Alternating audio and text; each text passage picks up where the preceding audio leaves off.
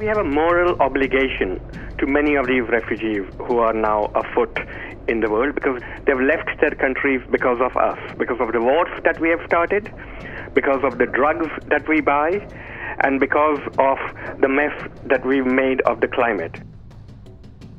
Welcome to Foreign Policy. I'm Rebecca Frankel, FP's executive editor for print, and you're listening to the ER. I'm in Washington today. With me in the studio is FP's deputy editor for news, Keith Johnson. And joining us by phone is Suketu Mehta. Suketu is the New York based author of Maximum City, Bombay Lost and Found, and associate professor of journalism at NYU. Currently, he's working on a nonfiction book about immigrants in contemporary New York. Also calling in over Skype is Becca Heller. Becca is the director and co founder of the International Refugee Assistance Project and a visiting lecturer at Yale Law School. Today, we're talking about immigration, more specifically about the pieces Suketu and Becca contributed to the September October edition of FP's print magazine. Suketu's feature essay, This Land is Their Land, turns what is at times a brutal gaze on the West's fear of migrants and that fear's corrosive effect on modern society in America and Europe. In the magazine's back page, The Final Word, Becca shares her view on what a just immigration policy in the United States should look like.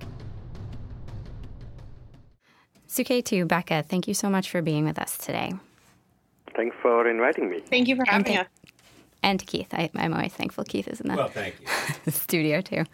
Uh, so today we're going to talk about immigration. Uh, it was a driving theme in our print issue, to which you both contributed what I would say were two of the most impassioned and also provocative pieces on the topic. And we certainly got comments and feedback from our readers on that, which I will bring up a little bit later. Diving right into the very gritty heart of the matter, Suketu, you write rather succinctly very early on in the piece that the West is being destroyed not by migrants, but by the fear of migrants. And I wanted to ask you both, Suketu, you first, uh, where, where does that fear come from?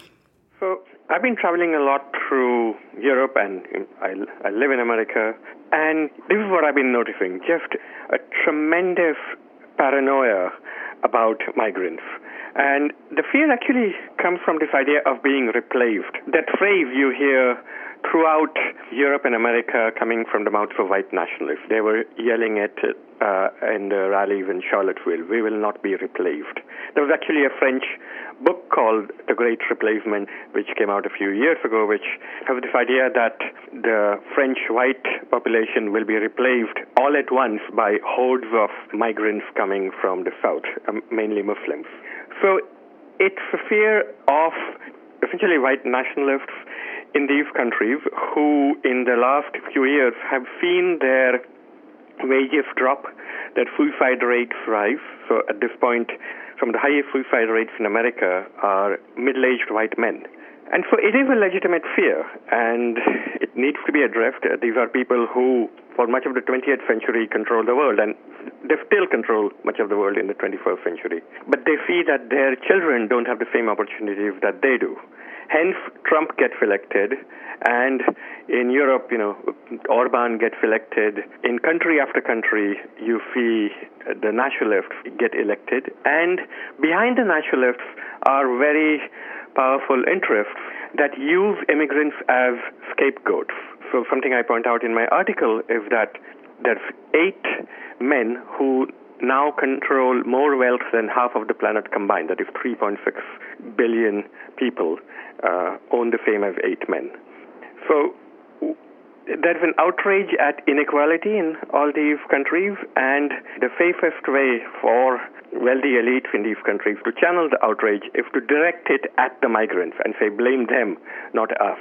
But if, if you were to look at most economists, you know, the, the vast majority of economists, they show that uh, immigration is beneficial for these countries. There's a report that just came out that refugees to the United States brought in $63 billion more, that has contributed $63 billion more to the country than the amount of government service that was spent on them.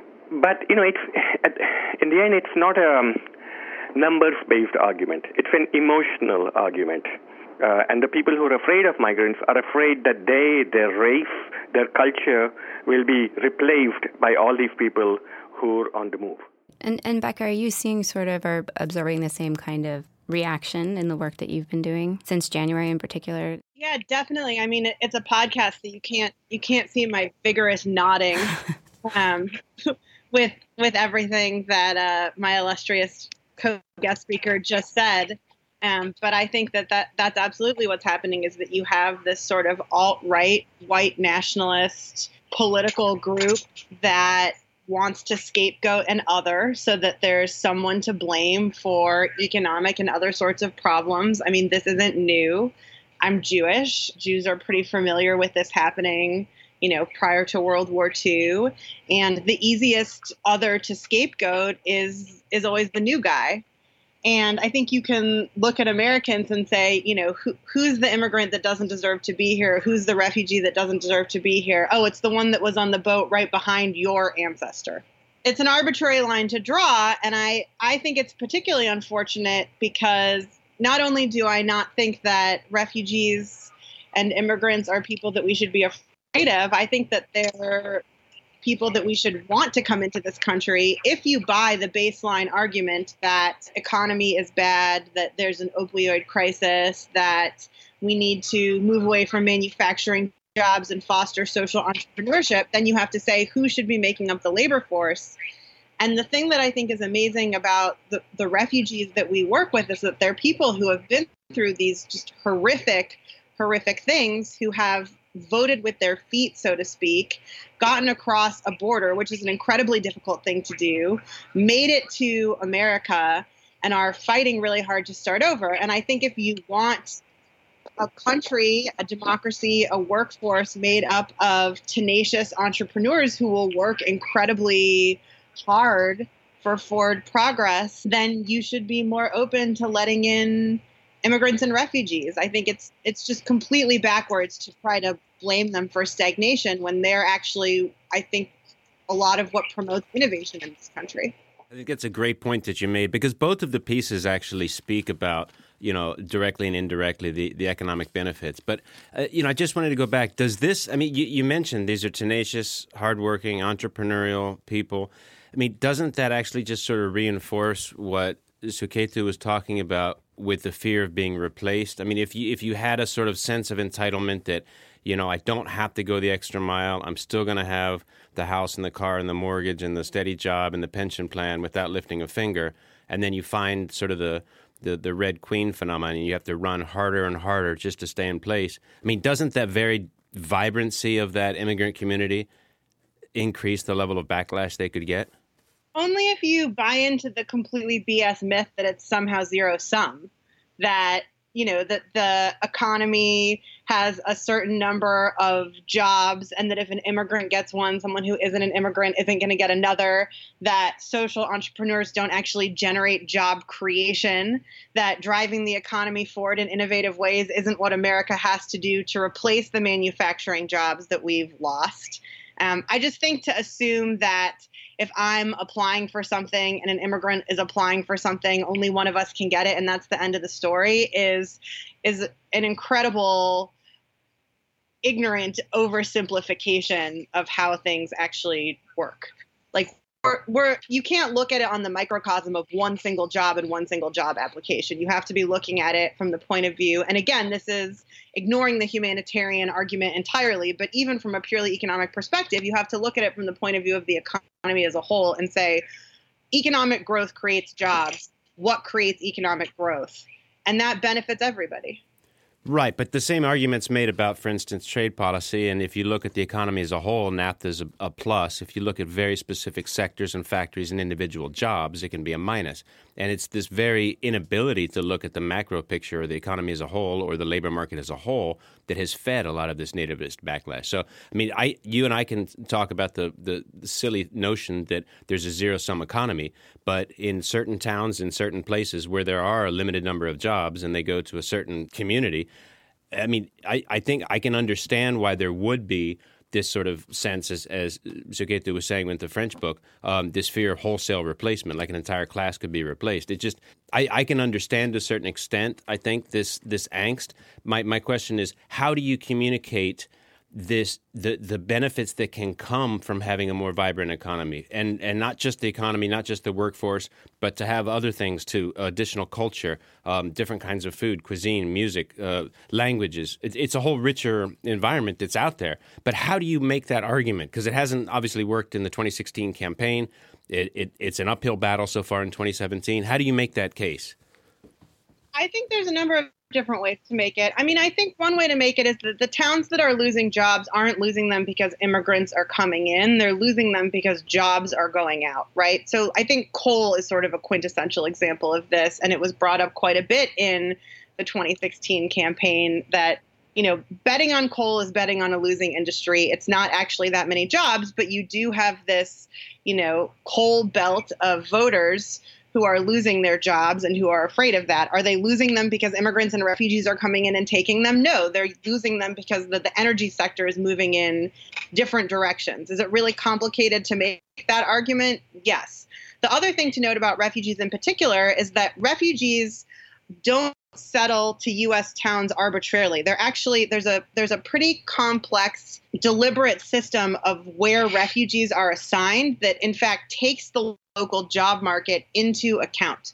Um, so the majority of towns that receive refugees are towns that want refugees. They've expressed a desire for refugees. Oftentimes, they have jobs that other people won't take that refugees are willing to take. This includes, you know, a meat packing um, plant in Nebraska that resettled a ton of refugees to that town and was able to keep the plant from being taken overseas. I don't think that masses of immigrants are converging on towns with really high unemployment because I think that immigrants want to go to places where jobs are available. Um, and a number of studies have found that even towns that you know feel that they're anti-refugee or might be in locations where you would think that people of color or people from different cultures might not be tolerated um, are really happy when they get refugee resettlement programs because it adds such a rich fabric to the town. I think not just in terms of concrete cultural things like food and art, but I think there's a lot of reasons why diversity and pluralism strengthen democratic institutions in a pretty fundamental way. I completely agree. And uh, I think one way to look at the whole debate about immigration is the urban rural divide. So, cities that have a lot of immigrants, uh, uh, people, places where people interact with immigrants in their daily lives, like New York City, are extremely immigrant friendly. In fact, their mayors have declared these cities as sanctuary cities. Two out of three New Yorkers today are immigrants or their children. And Mayor Bloomberg, um, if uh, I believe when he was a Republican, went up to Capitol Hill and said, if it had not been for immigration of all kinds, legal and illegal, the economy of New York would have collapsed after 9 11. So I think a lot of the resistance to immigration is coming from places like Iowa, where they either don't have a lot of immigrants or only have one kind of immigrants, but places where there's a diversity of uh, immigrants from all over no one gets scapegoated uh, because everyone has experience of everyone else. And you see in your daily interactions with people that, you know, we are all here for the same reason to make a better life for our children, to contribute to the national economy, and not to pillage and rape as some of the politicians describe us. The same sort of dynamic applies in Europe. Um, the resistance to Brexit, a lot of it was about uh, immigration, uh, not just um, uh, Muslims uh, and uh, Africans coming in, but also Romanians and Poles. And a lot of the resistance came from the countryside places which didn't have a lot of experience with migrants, and uh, the city of London was overwhelmingly against Brexit because they knew the practical benefits of immigration in the day to day life. So, the more people experience immigrants directly, personally, the more in favor they are of immigrant friendly politicians. And Becca, you you speak to that in your in your piece. You say that you know in the United States we've allowed the rhetoric to become so polarized that that people aren't able to see the the connection between, you know, Americans living in the Rust Belt uh, who are struggling to try and af- afford rising healthcare or um, are dealing with job losses to, you know, be able to relate to the experience that immigrants have or refugees have trying to come over to seek you know, as you say, better opportunity to contribute in the United States. Yeah, I mean, the, I think there's, you know, as trite as it sounds, we have much more in common than than separates us. So where where where does the divide get crossed? Because it would seem certainly in the the if we wanted to sort of dive into the Trump administration and the policies that are oh, Keith just shivered um, that are that are getting pushed out. We were all listening to the UN speeches here in the office this week and listening to Trump talk to other nations and and hear, to hear him say you should put your countries first. You should put your people first. And that was his way i think of justifying and you know his own nationalism and and um, america first policies. And and you know Suketu, in your piece you talk about uh, trump's july speech in poland um, and the problems with that. And what messages do you think are reinforced? Because he's not necessarily talking directly about immigration policies at the UN, but somehow they seem related. Yeah, um, being a nationalist doesn't mean that you aren't in favor of immigration. In fact, if you really want to put your country first, then you should be attracting the most and the best talented immigrants. I mean, look at Japan. It's a country that's been in a decade long slump, uh, partially because it doesn't let in immigrants. And um, its birth rate right now is so low that it's fast approaching the rate where it, uh, the population won't even be replaced. Its people are getting older, and there aren't young enough young Japanese to pay the pensions uh, of the, the older ones. So they, they'll need to bring in immigrants sooner or later. It's not going to be a choice for them. And countries which have let in a lot of immigrants, like uh, the United States, uh, Canada, uh, Australia, they've prospered. I mean, the literature on this is kind of, it's like the literature about climate change. There's a very small minority of economists who question the benefits uh, of immigration and there really are species of immigration deniers. But you know, as I said, it's in the end, I think it's more about emotion than numbers. So it was interesting. After this article came out, I started getting trolled by the white supremacists, and I have never encountered such a kind of volume of abuse as I have after this. They uh, send me